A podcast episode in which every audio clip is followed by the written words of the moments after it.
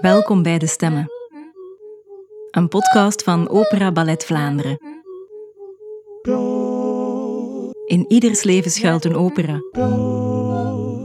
En wij gaan er naar op zoek. Aflevering 5. Een warm weerzien. Ik ben Catharina Smets. En ik ben Catharina Lindekens. We hebben toevallig dezelfde naam. En we werken samen aan dezelfde podcast, wat al voor veel verwarring intern heeft gezorgd. Catharina is dramaturg bij Opera Ballet Vlaanderen en hoofdredacteur van De Stemmen. En we zitten hier met ons tweeën samen voor een aflevering die wat anders is dan de andere. Het is de eindejaarsperiode, dus lijkt ons wel een mooi idee om even terug te blikken op de eerste reeks van de stemmen en om eens op bezoek te gaan bij enkele van onze protagonisten om te kijken hoe het met hen gaat.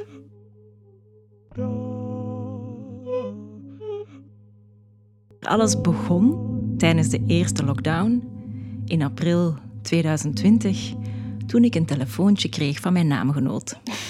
Ja, ik herinner mij die periode nog heel goed. Dat was het moment dat alles stilviel. Iedereen zat thuis te werken. We konden geen uh, producties meer brengen. Ja, dat was een periode waarin wij ook als huis onszelf de vraag stelden: hoe gaan we nu in deze omstandigheden, hoe gaan wij verhalen blijven vertellen? Hoe gaan wij muziek blijven maken? In die corona-ellende dook er een soort lichtstraaltje op, uh, waarbij we echt probeerden om onszelf een beetje heruit te vinden en om, om na te denken welke projecten kunnen we misschien nu aandacht geven die we heel lang geen aandacht konden geven en die misschien ook wel een langer leven zouden kunnen leiden, ook na de crisis. Een van die projecten was dus een podcast waar we al heel lang van droomden. En op dat moment dachten we, oké, laat ons uh, eens een concept uitwerken. Uh, we wisten heel snel dat we met jou wilden werken. We wilden geen podcast maken over opera, maar we wilden eigenlijk een manier vinden om een oud cliché van de operawereld, laten we zeggen, om dat aan de realiteit te toetsen. En dat is iets dat je heel vaak hoort in de wandelgangen, waar mensen dan zeggen, ja, opera is een heel tijdloos genre, omdat het zulke tijdloze emoties en universele thema's oproept.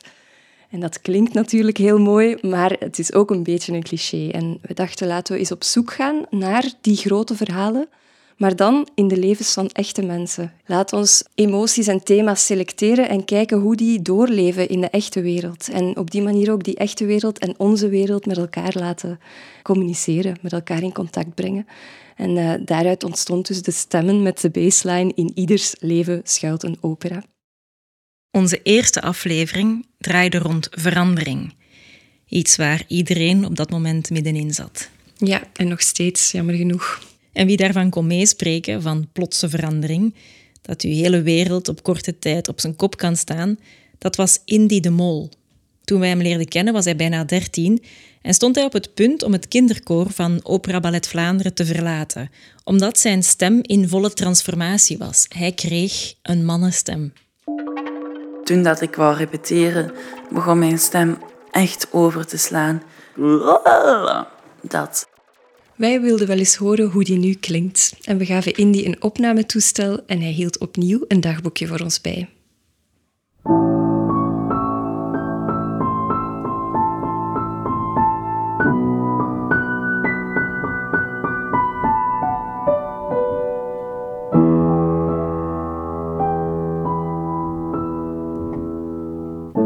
Hallo iedereen, hier ben ik terug.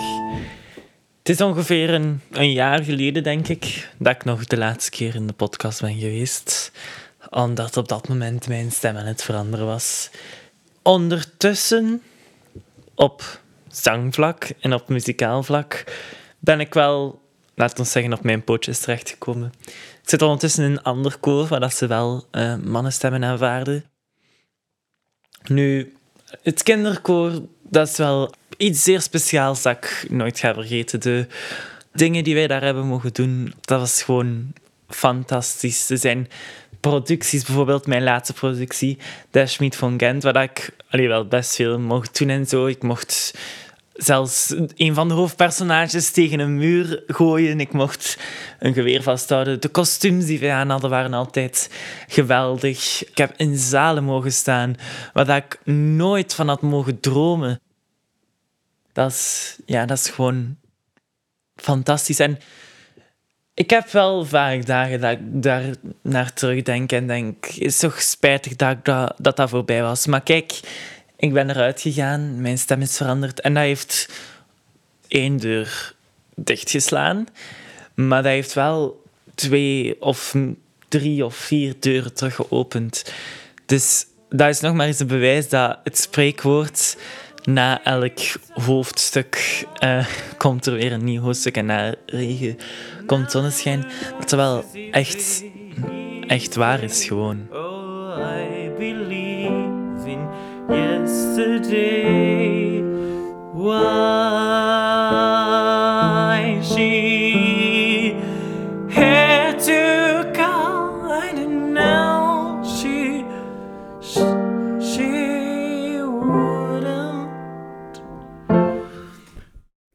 ja, ik mis bij één akkoord een beetje, maar zoals je kunt horen, kan ik er niet aan. Dus ik stel voor dat we iets anders pakken. Je, je, je kent het fenomeen vast wel, dat als je je stem zelf hoort, dat klinkt totaal anders dan dat je een, je opgenomen stem hoort, dan dat je je de stem hoort die jij elke dag hoort. En dat is zo vervreemdend. En meestal, in mijn geval toch, ik vind dat verschrikkelijk, verschrikkelijk om naar te luisteren. We hebben met, met mijn nichtjes en met mijn zus uh, een tijdje geleden allemaal oude filmpjes van vroeger bekeken. En ik klink zo hoog en zo irritant. En dat is zo raar om te denken van... Ja, ja ooit heb jij zo hoog geklonken. De stem is zoiets raars, want het is ook niet een, het is een instrument, zeker en vast. Um, het is ook allee, een mooi instrument.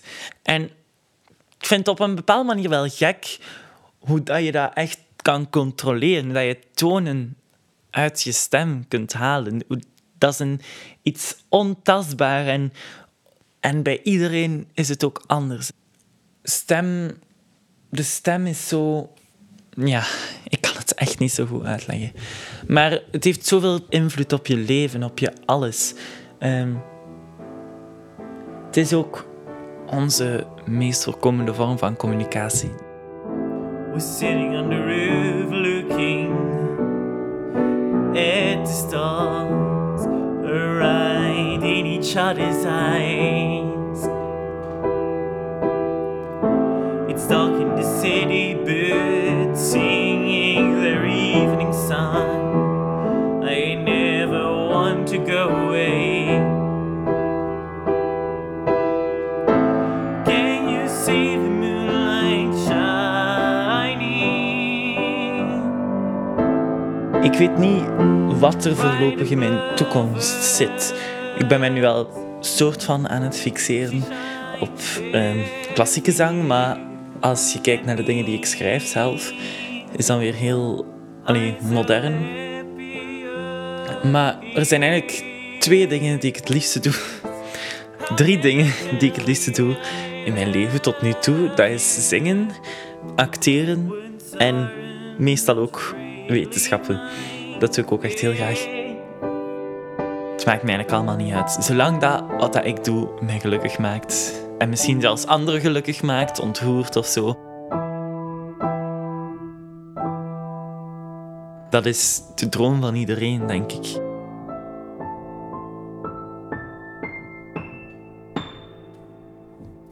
Voilà, dat was het. Eén persoon was ons heel dierbaar geworden, Carmen. Carmen is trouwens een van de eerste mensen die we hebben geïnterviewd voor de stemmen. En ze sprak een fantastisch sappig Gens dialect. En Carmen had een internationale carrière als transperformer. Ze trad op in bars in Berlijn, in Parijs, in Amsterdam. Ze had een eigen bar, of ja, bar op de Walletjes in Amsterdam en ook een café aan het Schipperskwartier in Antwerpen. Maar ze was vooral gekend in het Gentse nachtleven, waar ze echt een bekende figuur was. En trouwens, haar naam, Carmen, had ze gekregen via de opera in Gent. Ik geloof dat ze 16 was toen ze figureerde in eh, Carmen van Bizet. En na afloop ging ze op café en uh, kreeg ze haar nieuwe naam. Ik kwam binnen in het, in het Katerstrootje. Dat was een soort, ja, wat zei ze, een veel bar. En ik kwam er dikwijls. Ik was een beetje donker van oor. Een beetje kreulen, donker van oor. Zo. En zag dat de deur open en zat er een... Ah, Dosselzee is door. En stelde hem er iedereen echte. Uh, dus dacht, dat zeg, ik wilde ik goed zeker. Zeg, maar kom hen zo. Maar dus eigenlijk, de naam Carmen heb je gekregen. Ik heb gekregen. En hoe voelt je daarbij? Goed. En waarom? Oh, omdat dat een speler van de WAF is. En dat dat fantastisch weer. Ah ja, kom hen. Mm. Ze laat zich wel niet doen, hè, Carmen? Nee, ik heb dat nooit gezegd. Ik heb altijd voor iedereen, voor iedereen, dat heb ik nog, respect. Maar die moeten dat voor mij ook hebben. En als ze dat niet hebben, zijn ze aan het verkeerde adres. Wat een vrouw toch? Ja, ja, dat was echt fantastisch om haar te interviewen. Want die had zo'n heel gezellig interieur met allemaal lampjes en portretten en foto's van zichzelf als performer in Berlijn en in Amsterdam. En boa's en pruiken en een kast vol met schoenen. En ook een uh, grote porseleinen dalmatier in de hoek van de kamer. Ja, helaas is Carmen ziek geworden niet lang na ons interview. Ja, wij waren eigenlijk net aan het proberen om haar te pakken te krijgen, om een beetje na te praten en haar alles te laten horen en zien. Maar dat is jammer genoeg niet meer gelukt. Ja, want ze is uh, in juni 2020 overleden. Ja, dat was echt een, een groot verlies voor de, de Gentse scene. Uh, alle mensen in Gent die haar kenden. En wij zijn ja, heel dankbaar dat we haar nog hebben kunnen spreken, dat we haar verhaal nog hebben kunnen opnemen en vertellen. Verlies, dat is een thema dat ook centraal stond in het verhaal van Elisabeth van Dam, beter bekend als Dolly Bing Bing, de kunstenaar. Dolly vertelde ons in de tweede aflevering van De Stemmen hoe ze haar man Philip verzorgd had tot zijn dood en hoe die hele ervaring haar kunstenaarschap mee had vormgegeven. In haar atelier pakt Dolly een groot beeld uit. Ze toont me een gedrongen, gebochelde figuur van bijna twee meter lang die over de grond kronkelt, met golvende spieren. Hij reikt zijn hand uit naar een tweede beeld, dat Dolly nog wil maken. De twee figuren zullen elkaars hand proberen vast te pakken. Of proberen ze elkaar juist los te laten? Het zijn altijd lichamen die ik boetseer maar wel vervormde lichamen of zo bevreemdende lichamen. Voor mij zijn het alien bodies. Ja, extreem dynamisch. Er zit superveel beweging en kracht in. En spieren zijn heel belangrijk. Maar ook precies altijd alsof er zo'n apocalyps doorheen gegaan is. Allee, mijn sculpturen onthullen altijd veel van wat er in mij omgaat of zo. Maar toen ik ehm, bezig was en er kwam eindelijk echt wel vorm in waarvan ik dacht, dit zegt iets Ehm, dan liep ik rond het beeld en ik was echt geschrokken omdat ik de houding van mijn man daarin zag. Half verlamd in zijn rolstoel, zijn nek laten hangen, zijn hoofd. Dat drukt eigenlijk vo volledige wanhoop uit, eigenlijk, als je daar naar kijkt. Of ook volledige reddeloosheid. Ook al was mijn man toen wel nog altijd dapper en vol hoop, maar ehm, zijn lichaam al niet meer. En ja, dat, dat, zag ik ineens, dat dat er zo sterk in opdook. Want het gaat ook over dat afscheid, denk ik. Dat ga ik nog zien als ik die handen ga boetseren. Dat loslaatpunt. De pijn daarvan of de wanhoop daarvan. En ja, dat punt waar die twee handen aan elkaar trekken en tegelijk denk ik elkaar gaan moeten loslaten. dat is iets dat ik ook uitstel altijd, maar omdat ik bang ben om dat te doen, omdat dat mij zeker pijn gaat doen als ik dat ga boetseren omdat datgene wat mij nog steeds bijna met, met zwartheid of blackout of stilte of stomheid slaat, is het moment van het loslaten van mijn man. Toen hij stierf. De man van Dolly, psychoanalyticus Philippe Gerardijn, leed aan amyotrofische laterale sclerose, of ALS. Een gruwelijke ziekte waarbij eigenlijk het volledige lichaam aftakelt, doordat de, de werking van de zenuwen gewoon langzaam uitvalt.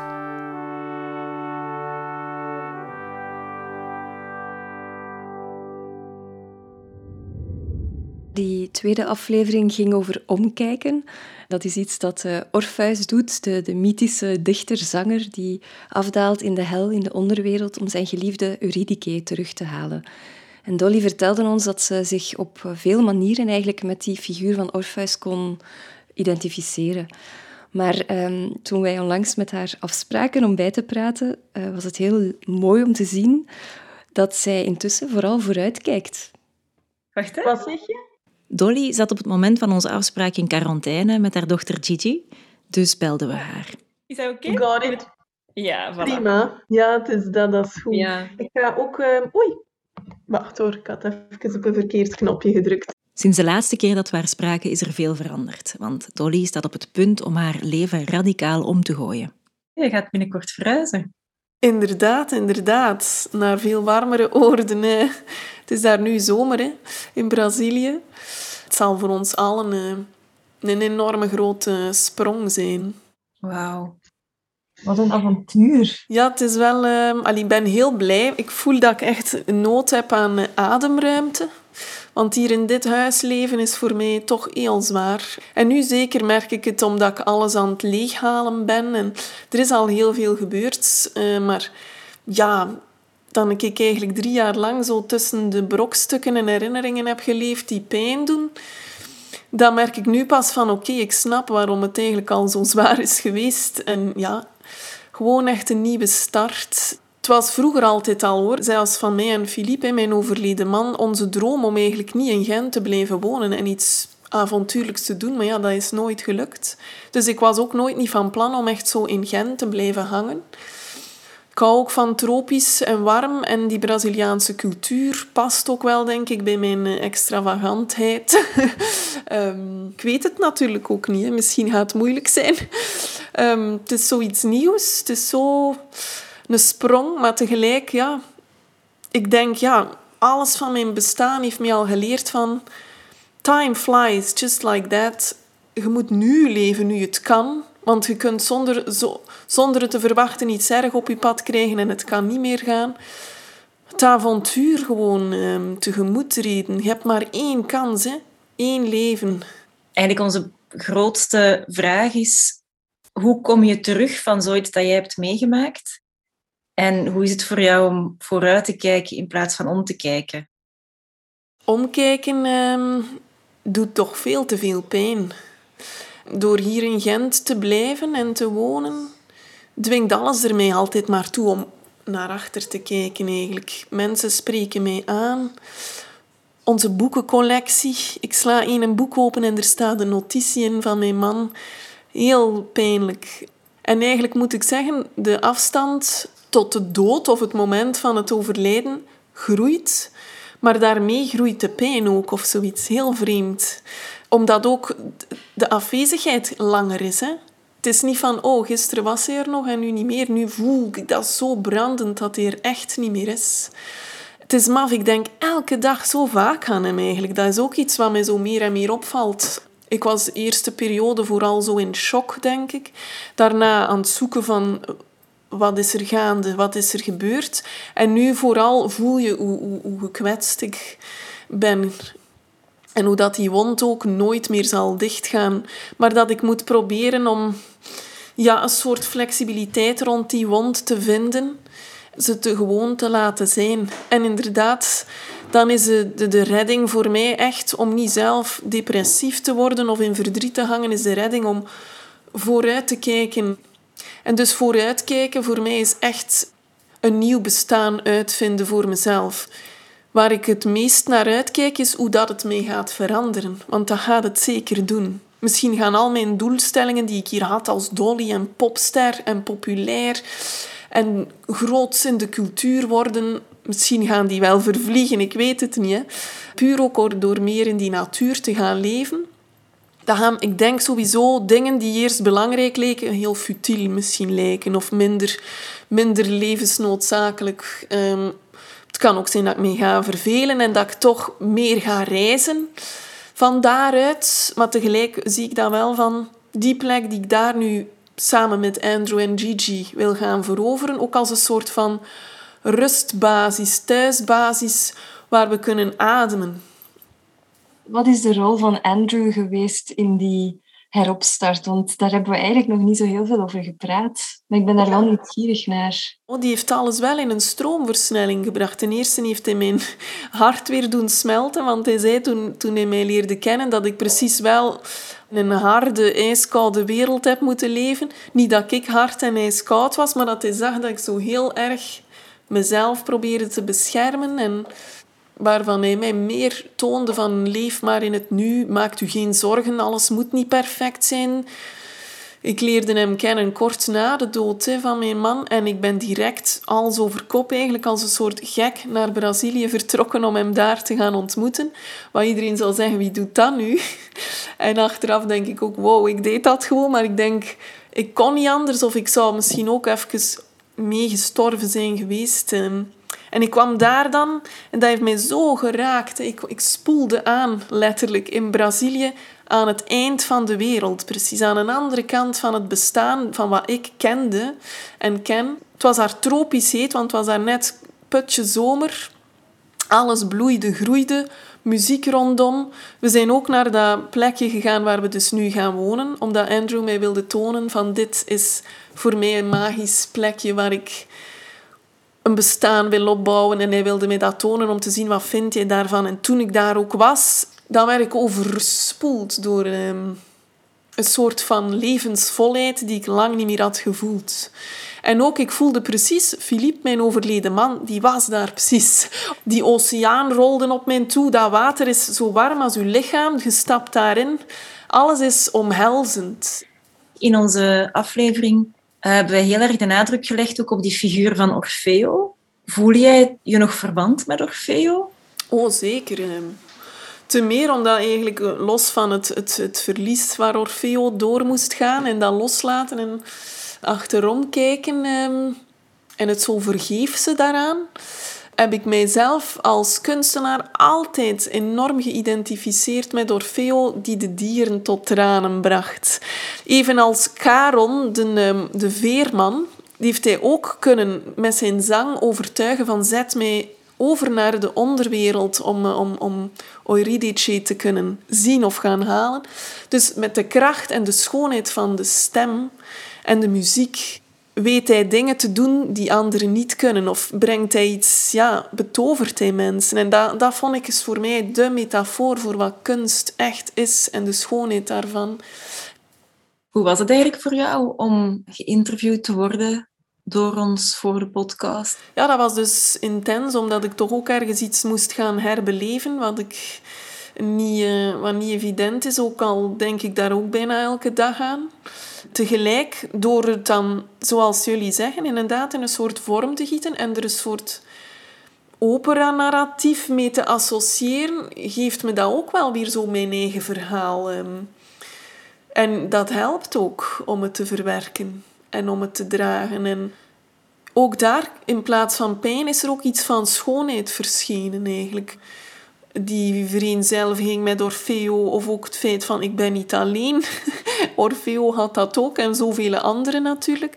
Omdat, zoals de insteek van de podcast was, dat een, een operaverhaal uh, een verhaal is van velen. Hè? Niet één soort typisch vertelseltje, maar iets dat net zo aanspreekt, omdat daar veel persoonlijke verhalen van iedereen ingelegd kunnen worden bijna in dat model of zo. Ehm. omdat het zo oerverhalen bijna zijn. Ehm. literatuur, teksten, verhalen, dat zijn ook uw vrienden. Dat zijn huizen om in te wonen. Dat zijn ehm, plekken waar jij je eigen meer jezelf kunt vormen. En dat was echt de fascinatie van mijn man. Om met dat soort dingen bezig te zijn. En ja, dan merk ik dat dat echt waar is. En dat als je dat ook voor jezelf kunt toepassen, dat is ergens ook helend. Uh, natuurlijk, toen ik luisterde voor het eerst naar die podcast, heb ik wel zitten huilen eigenlijk echt. Omdat ik mezelf letterlijk die dingen hoor zeggen. ja, dat uh, toont mijn verdriet of zo op een andere manier dan wanneer ik het gewoon zo voel in mezelf. En ik heb ook veel reacties van mensen gekregen, veel persoonlijke berichtjes. Velen die ook gehuild hebben allemaal. Dus ja, iets, dat had iets zoals we dan echt op zijn klassiek Grieks kunnen zeggen, iets cathartisch. Um, dus dat vind ik heel mooi en waardevol. Um, dat je ook je pijn niet uit de weg moet gaan. Dat je er soms in, door in te graven, dat er iets van lichtheid uitkomt.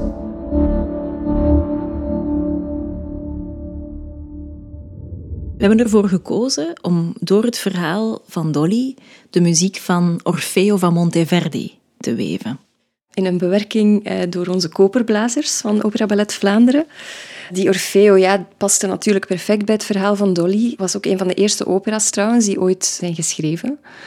Nu, een andere opera waar we ook mee aan de slag zijn gegaan, is uh, Tristan und Isolde van Richard Wagner. Het is ook een van die grote titels, een van die iconische werken. Het is een echte trip van bijna vijf uur, die helemaal in het teken staat van verlangen. En dat hunkeren, dat verlangen, zou je kunnen zeggen, is misschien wel het ultieme operathema. En meteen ook het thema van onze derde aflevering. Dat voelt zo, soms zo een beetje stress, soms zo, ja, zo'n beetje, oh nee. En soms zo vind ik het zo, wanneer komt het nu? Ik kan dat, ik kan dat eigenlijk niet zo goed uitleggen met, met woorden, maar in mijn keel, dan, dan voel ik zoiets zo hard. En als het dan uitkomt, dan, dan is dat niet meer versteend. Dan is dat gewoon allemaal weg. En, en dan denk ik zo, eindelijk heb ik, waar ik zo lang naar verlangd heb. Dat, dat is voor mij eigenlijk verlangen. Bij Wagner is het verlangen tussen Tristan en Isolde zo groot dat het eigenlijk alleen kan vervuld worden met de dood. Maar wij zochten enkele minder tragische verhalen bij elkaar. Zoals het liefdesverhaal tussen mijn collega Ricardo Ceballos en zijn vrouw Luz Marina Rosero, die elkaars grote jeugdliefde waren in Ecuador. Die pakt me vast en die kust me. Ik was aan het trillen. Ik voelde dat mijn handen waren aan het zweten. Als ik me herinner, dan heb ik nog altijd vlinders in mijn buik. en zo begon onze relatie zonder meer dan een paar woorden en een kus. Dat is een begin van een lange verhaal. Dat lange verhaal heeft de allures van een Hollywoodfilm. Door een samenloop van omstandigheden gingen Ricardo en Luz uit elkaar en bouwden ze elk hun eigen leven uit op een ander continent. Luz verhuisde naar België en Ricardo bleef in Ecuador. Zestien jaar lang bleef het stil tussen hen maar ze konden elkaar nooit vergeten. En door een speling van het lot vonden ze elkaar terug en nu leven ze gelukkig samen in Antwerpen, waar Ricardo podiumtechnicus is bij Opera Ballet Vlaanderen. We hebben ook een wereld ontdekt die mij altijd heeft gefascineerd en dat is de wereld van de vissers, die wekenlang op zee zijn uh, en dan af en toe kort terug naar huis komen. Wij hebben drie generaties gevolgd en uh, hun verhalen gehoord, hun, hun werk leren kennen, hun verlangen ook leren kennen, hun verlangen naar de zee, dat iets heel bijzonders is, waar ze allemaal over spraken. Ja, want we leerden de jonge visser Matthias Schilds kennen. Die was begin twintig, nog maar pas van school, van de visserijschool af. En hij liet ons het schip zien waar hij na een paar dagen opnieuw mee zou vertrekken voor een drietal weken. En we gingen op bezoek bij Patrick van Kraaienest. Dat is een visser op rust die zijn ervaring nu doorgeeft aan die nieuwe generatie vissers op het Maritiem Instituut in Oostende. En wij mochten ook het dagboek van de vader van Patrick inkijken. Alles dat in dit boek is neergepend, is van de hand van Andreas van Kraaienest geboren te Heist aan Zee de 14 juni 1922. Zeevisser voor altijd en zeeduvel.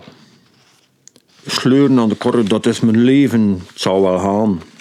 Jong gewend, oud gedaan. Ja, fantastische dagboeken. Ik herinner me nog zo goed het moment dat je die in handen kreeg, dat je mij belde en helemaal door het dolle heen was. Ja, als het aan mij had gelegen, hadden wij heel die aflevering over die dagboeken van Andreas uh, gemaakt. Je moet je voorstellen, dat waren twee handgeschreven dikke schriften met harde kaft, vol met tekeningen en heel net handschrift in pen, waarin hij de nachten in storm beschrijft, waarin hij beschrijft hoe hij in volle oorlog met een schip tot in New York moet varen en dan eigenlijk New York voor het eerst ziet in de jaren 40 en dat hij dan appelsine gaat kopen voor zijn familie. Ik vond dat zo'n fantastisch tijdsdocument. Een van de namen waar hij zo vaak over schrijft is die van zijn mysterieuze Engelse geliefde Phyllis. Toen ik vertrokken ben, heeft PD, dat zijn de initialen van uh, dat meisje, die, dan heeft PD mij gezegd: Andreas, I still love you. Dank o Heer dat er zulk een meisje op aarde leeft en is. Wat is ze toch zo goed voor mij? Toen ze zegde: Here is some of my hair, dan voelde ik een schok en trilling doorheen mijn lichaam en hart. Ver weg, daar heel ver weg aan de grote diepe oceaan, in het gezellig vissershuisje woont het meisje dat ik toch zo teer bemin. Nooit zal ik haar kunnen vergeten. Aan haar heb ik mijn eenvoudig harte gegeven. Ja, je hoort hier dat Patrick de verhalen van zijn vader Andreas zelf herkent. Hè. Hij heeft ons ook verteld hoe hij zelf vaak terug verlangde naar, naar zijn familie, naar zijn geliefde, naar het thuisfront. En dat is echt iets dat mij is bijgebleven van al die verhalen van die vissers, hoe dubbel hun verlangen is. Hè? Want je hebt aan de ene kant die roep van de zee, die zij onweerstaanbaar vinden. En aan de andere kant de roep van het thuisfront en het gemis en de heimwee die hen kan overvallen als ze daar zijn op die immense zee. En uh, stormen meemaken inderdaad en wekenlang weg zijn. Dat is echt iets dat ik heel fascinerend vind, zo die, die ambiguïteit van, van, hun, van hun eigen verlangens, die blijkbaar heel typisch is voor, voor hun werk. Heimwee, die verscheurdheid, dat was iets dat Ahmad Zia Momand ook goed kende. En Zia hebben we geïnterviewd voor aflevering 4 en hem wilden we zeker opnieuw opzoeken.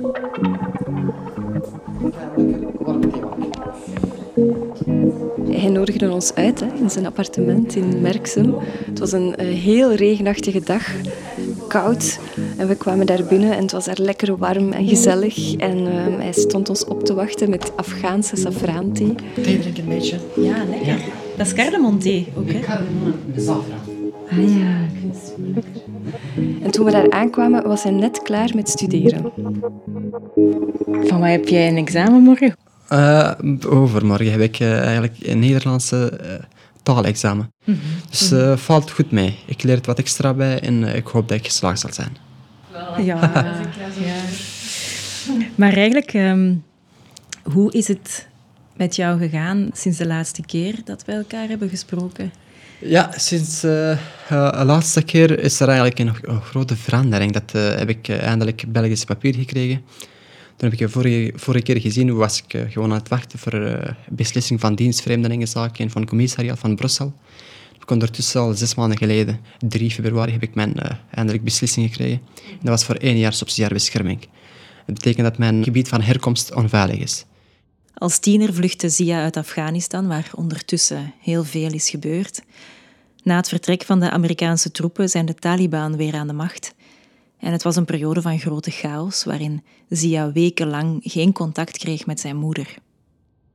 Heb je ondertussen van je familie gehoord? Uh, ondertussen heb ik wel gelukkig contact met mijn moeder. Want na een hele lange tijd, na twee maanden, en de palen van gsm waren allemaal kapot. En uh, mijn moeder woont in nog altijd in dorp. Dus uh, alleen via gsm kan ik naar haar nummer bellen. Maar internet, WhatsApp of IMO, dat werkt totaal eigenlijk niet. Dus ik ga nog altijd naar de stad. En uh, daar heeft een Afghaanse man, uh, Public Call Office, zeggen we dat in, in Engels, PCO. Vandaar bel ik naar mijn moeder en soms bereik ik en soms bereik ik niet. Dus uh, binnen 15 dagen sowieso praat ik één keer met haar. Dus elke twee weken kan je één keer met haar Eh, elke twee weken, binnen twintig dagen, binnen één maand, twee keer, drie keer, eh, probeer ik met haar te babbelen. Hoe is de situatie voor je familie nu daar? Zitten ze veilig? Eh, De situatie is eigenlijk vooral heel afschuwelijk en veel, eh, veel schrikt. Eh, iedereen heeft angst. Dus, eh, maar eh, Taliban zijn ook eh, burgers van Afghanistan. Nu hebben de alle macht van de overheid bij hen in handen. Dus eh, is er eigenlijk geen andere optie. Ze moeten gewoon daar blijven, ze moeten gewoon daar vechten, ze moeten gewoon daar niet op, op, opgeven. Oorlog is eigenlijk een beetje gestopt. Maar eh, nu is het eigenlijk eh, het probleem van de economie. Veel mensen werkloos, veel mensen hebben honger. En eh Taliban zijn wel een strenge, extremistisch, gewelddadige groep. En ze doen het heel moeilijk. Dus wij zullen zien wat de tijd brengt. Zie jij hoop? Alle geletterde mensen, alle mensen die diploma hadden, mensen die ervaring hadden, mensen die slim waren zijn, die zijn allemaal gevlucht van Afghanistan. Ongeveer, eh, jullie hebben zelf, zelf ook gehoord, ongeveer meer dan een miljoen mensen zijn gevlucht- naar Canada, naar Amerika. Maar eh, Taliban zijn, eh, alles, ze willen dat Afghanistan een mooie toekomst hebben, en later een goede toekomst hebben. Ze moeten gewoon aan geletterde mensen, aan jonge mensen, aan de overheid deel geven, aan, aan, de meisjes ook, aan de vrouwen ook. Want op dit moment is er eigenlijk eh 95% en 96% eh, macht van de overheid met allemaal met mensen die, die gewoon godsdienst hebben geleerd. Gewoon over, over islam weten ze. En eh, ze kunnen niet met, met andere landen connectie, goede connectie maken of eh, een plan hebben voor Afghanistan. Leerkrachten zijn nog altijd, eh, hebben geen loon voor de afgelopen drie maanden. Universiteiten zijn nog- altijd dicht, scholen zijn nog altijd dicht. Dus eh, de situatie is wel een beetje tristig. En voor de Taliban was Sia op de vlucht, want die hadden zijn vader vermoord. En dan was het ook voor Sia niet meer veilig.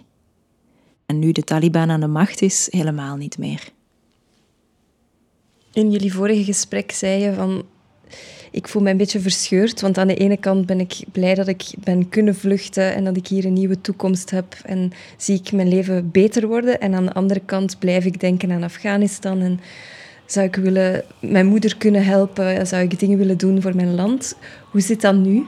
Nu is het eigenlijk gedacht helemaal veranderd. Want vroeger was het een helemaal andere overheid, een helemaal andere regering. Ik wil zelf in democratie, in democratieke leven, in democratieke overheid, in republieke overheid. Maar nu is het eigenlijk helemaal, alle, helemaal andere overheid, andere regering in Afghanistan. En ze willen alles eh, onder sharia, onder eh, regels van islam willen doen.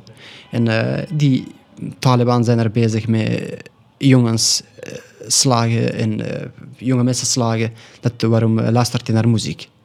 Of waarom scheert jouw baard? Dus eh, zo'n leven maakt je gewoon hopeloos, maakt je gewoon triestig. Want eh land is een hele slechte situatie en komt hij gewoon tegen mij en zegt dat waarom scheert je jouw jou, jou, jou, jouw baard? Dat dat, een, dat is een beslissing en dat een vraag tussen mij en tussen mijn God. Er moet eigenlijk niet in persoon komen. Wat doe je? Waarom, waarom je naar muziek? Ik hou er eigenlijk van. Ik hou van muziek. Wie bent jij? Waarom vraagt je dat aan mij? Dus eh, zo soort vragen en zo'n soort eh, belediging maakt je gewoon hopeloos daar. Dus je wordt gewoon eh, gedwongen om land te verlaten. Nu ben ik wel gelukkig dat ik hier ben, anders word ik gewoon vermoord. Anders word ik gewoon vermoord of zit ik gewoon in gevangenis. Dus zelfs als je gebleven was, dan... Sowieso in gevangenis, of word je heel hard geslagen, of word je gewoon vermoord. We kunnen ons dat eigenlijk niet voorstellen, denk ik, hoe het moet voelen om op zo'n jonge leeftijd zoveel mee te maken en dan helemaal alleen aan te komen in België, hier een leven te moeten opbouwen.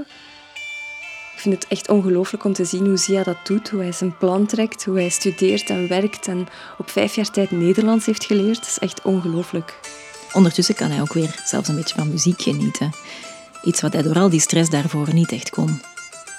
Muziek geeft me een beetje rust. Als ik naar muziek luister, dan eh, denk ik wel aan mijn familie ook, aan Afghanistan ook, aan mezelf ook hier. En waar luister je dan? Eh, is er wel een, een Hindische jongen die heel bekend is. En uh, Jubin noemen ze dat. Zijn stem is heel, heel mooi.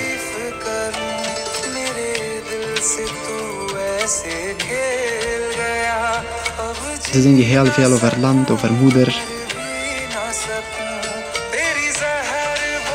Over, over afstand van het land, over het heimweg van het land, over ballingschap. Dus daarom heb ik het van. Je hebt uh, binnen een paar dagen examen. Mhm. In onze vorige gesprekken zei je dat je graag voor tolk wilde gaan. Is dat nog altijd jouw droom? Als ik mijn diploma van school, van deze school heb van taal, dan zal ik gewoon uh, sociale tolkopleiding uh, moeten volgen. Want, want deze job vind ik wel mooi voor mezelf. En ik wil graag met mensen helpen, met mijn eigen landgenoten, met mijn eigen taalgenoten, met mensen die nieuw komen naar België, wil ik graag gewoon helpen. Dat is nog altijd mijn droom en dat is nog altijd mijn hobby voor de toekomst. Voor tolk te worden moet je eigenlijk heel hard studeren. Moet je enorm veel woorden kennen, moet je goede grammatica Nederlands leren. Tolken is eigenlijk niet zo gemakkelijk. Dat, dat, dat gaat over, een, uh, over de toekomst en over het leven van een persoon. Als je een zin of één woord... Uh, want bij mij is het eigenlijk zelf ook gebeurd. Ik heb bij mijn eerste interview heb gezegd dat mijn vader heeft bij de Afghaanse overheid bij afdeling van antiterrorisme gewerkt. En uh, de tolk heeft gezegd dat uh, zijn vader was commandant. Door die vertaalfout kreeg Sia eerst geen verblijfsvergunning. Pas een jaar later, in een tweede interview, kon hij zijn verhaal zelf vertellen. En uh, begin ik gewoon Nederlands met haar te praten, met, commissaris. En tot het eind was gewoon Nederlands. En zij heeft ook geschreven, tot het eind van het interview heeft ze gewoon gezegd dat is jouw grote positieve punt, dat je Nederlands kunt goed spreken. En dat ga ik ook doorsturen naar het commissariaat dat die jongen kan goed spreken Nederlands. Dus uh, tolk worden is eigenlijk niet zo gemakkelijk. Voor dat moet je echt hard studeren. Ja, ik vind dat ongelooflijk. Eén verkeerd woord zorgt ervoor of je wel of geen papieren krijgt. Inderdaad. Dat gaat over de toekomst en over het leven van een persoon. Eén woord, als je fout zegt, dan uh, komt het eigenlijk niet goed. Taal is wel de sleutel van alles. Zeggen wij dat. Zijn, dat zijn spreekwoorden in Afghanistan ook taal is sleutel van alles. Als je wel in de maatschappij wilt blijven wonen of verder kunnen uh, gaan, moet je eigenlijk een taal, leren, moet je eigenlijk een taal leren. Dus ik doe mijn best om, om mijn Nederlands nog te verbeteren. En dat is mijn plan ook om mijn Nederlands, om Nederlands te leren, gelijk mijn moedertaal. Als ik een moeilijk woord vind, dan schrijf ik het onmiddellijk in mijn notatie. Dan uh, schrijf ik het naast een Afghaanse en Pashto betekenis ook daarbij. Dat is een gigantisch dus, lange lijst, ja? Een lange lijst, meer dan uh, eh, 2000 misschien woorden hier. Wat? Welke woorden bijvoorbeeld? Bijvoorbeeld zwerven, woordvoerder, minister van Binnenlandse Zaken, ontploffingen, waardeloos, bedroeg, zuinig, katapult, afgoderij, fel, kletsen, onzin, verd, verdwaald. Dat is wel moeilijk, hè? Dat is ook bijna poëzie. Ja, dat is, dat is, inderdaad ook bijna poëzie. Ik, eh, bij, mijn plan is ook, eh, elke avond luister ik gewoon 30 minuten naar uh, eh, VTM-nieuws. Want een journalist die gebruikt heel veel woorden hè? Mm -hmm. in, in, in, haar verhaal. ja. ja, maar ook, ik, ja, ik denk, omdat je dichter bent, weet je ook wat dat de waarden van woorden zijn. En natuurlijk ook om, om wat je hebt meegemaakt, begrijp je de waarde van het juiste, van het juiste woord op het juiste moment. Hè? Ja, inderdaad. En schrijf jij nog? Ja, nog altijd mijn eigen taal wel. Maar in het Nederlands probeer ik gewoon later iets om te schrijven. Maar in mijn eigen taal nog altijd aan schrijven, nog altijd aan poëzie aan het maken. Ja? Je schrijft nog altijd gedichten? Uh, nog altijd aan het gedicht aan het schrijven. Nog altijd, ja. Als ik iets uh, mooi vind, dan schrijf ik het wel onmiddellijk met mijn gsm ook, bij notatie. Anders in papier. Zou je nog eens een, iets kunnen voorlezen voor ons? Eergisteren heb ik gewoon een, een, een klein gedichtje voor mijn moeder geschreven. Ik heb heel veel gezichten in deze wereld gezien. Heel mooi gezichten in deze wereld gezien.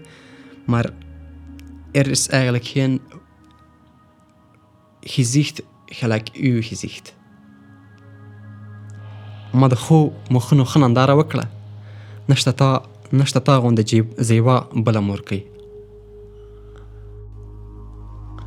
Als ik met mijn moeder altijd praat, uh, via gsm, voordat ik hallo en goeiedag zeg en hoe gaat het zeg ik gewoon één keer een, een gedicht.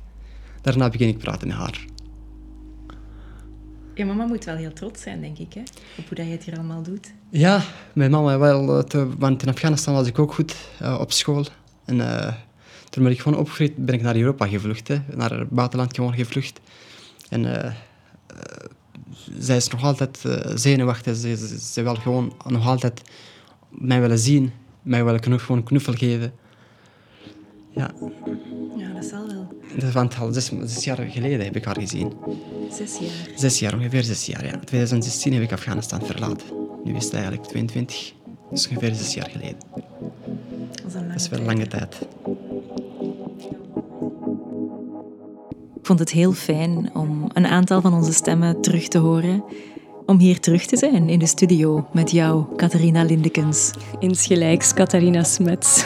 Ook om onze geweldige producer Noemi Suarez Sanchez terug te zien, zonder wie dit allemaal nooit mogelijk zou zijn.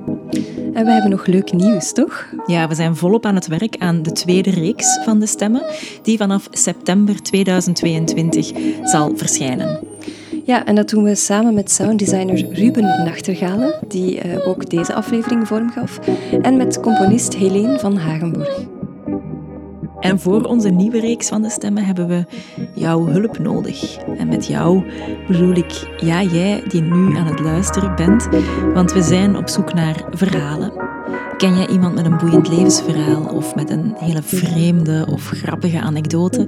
Laat ons het dan weten op podcast.operaballet.be. En uh, ja, wie weet, uh, zien we elkaar dan eens met de microfoon in aanslag. Tot binnenkort.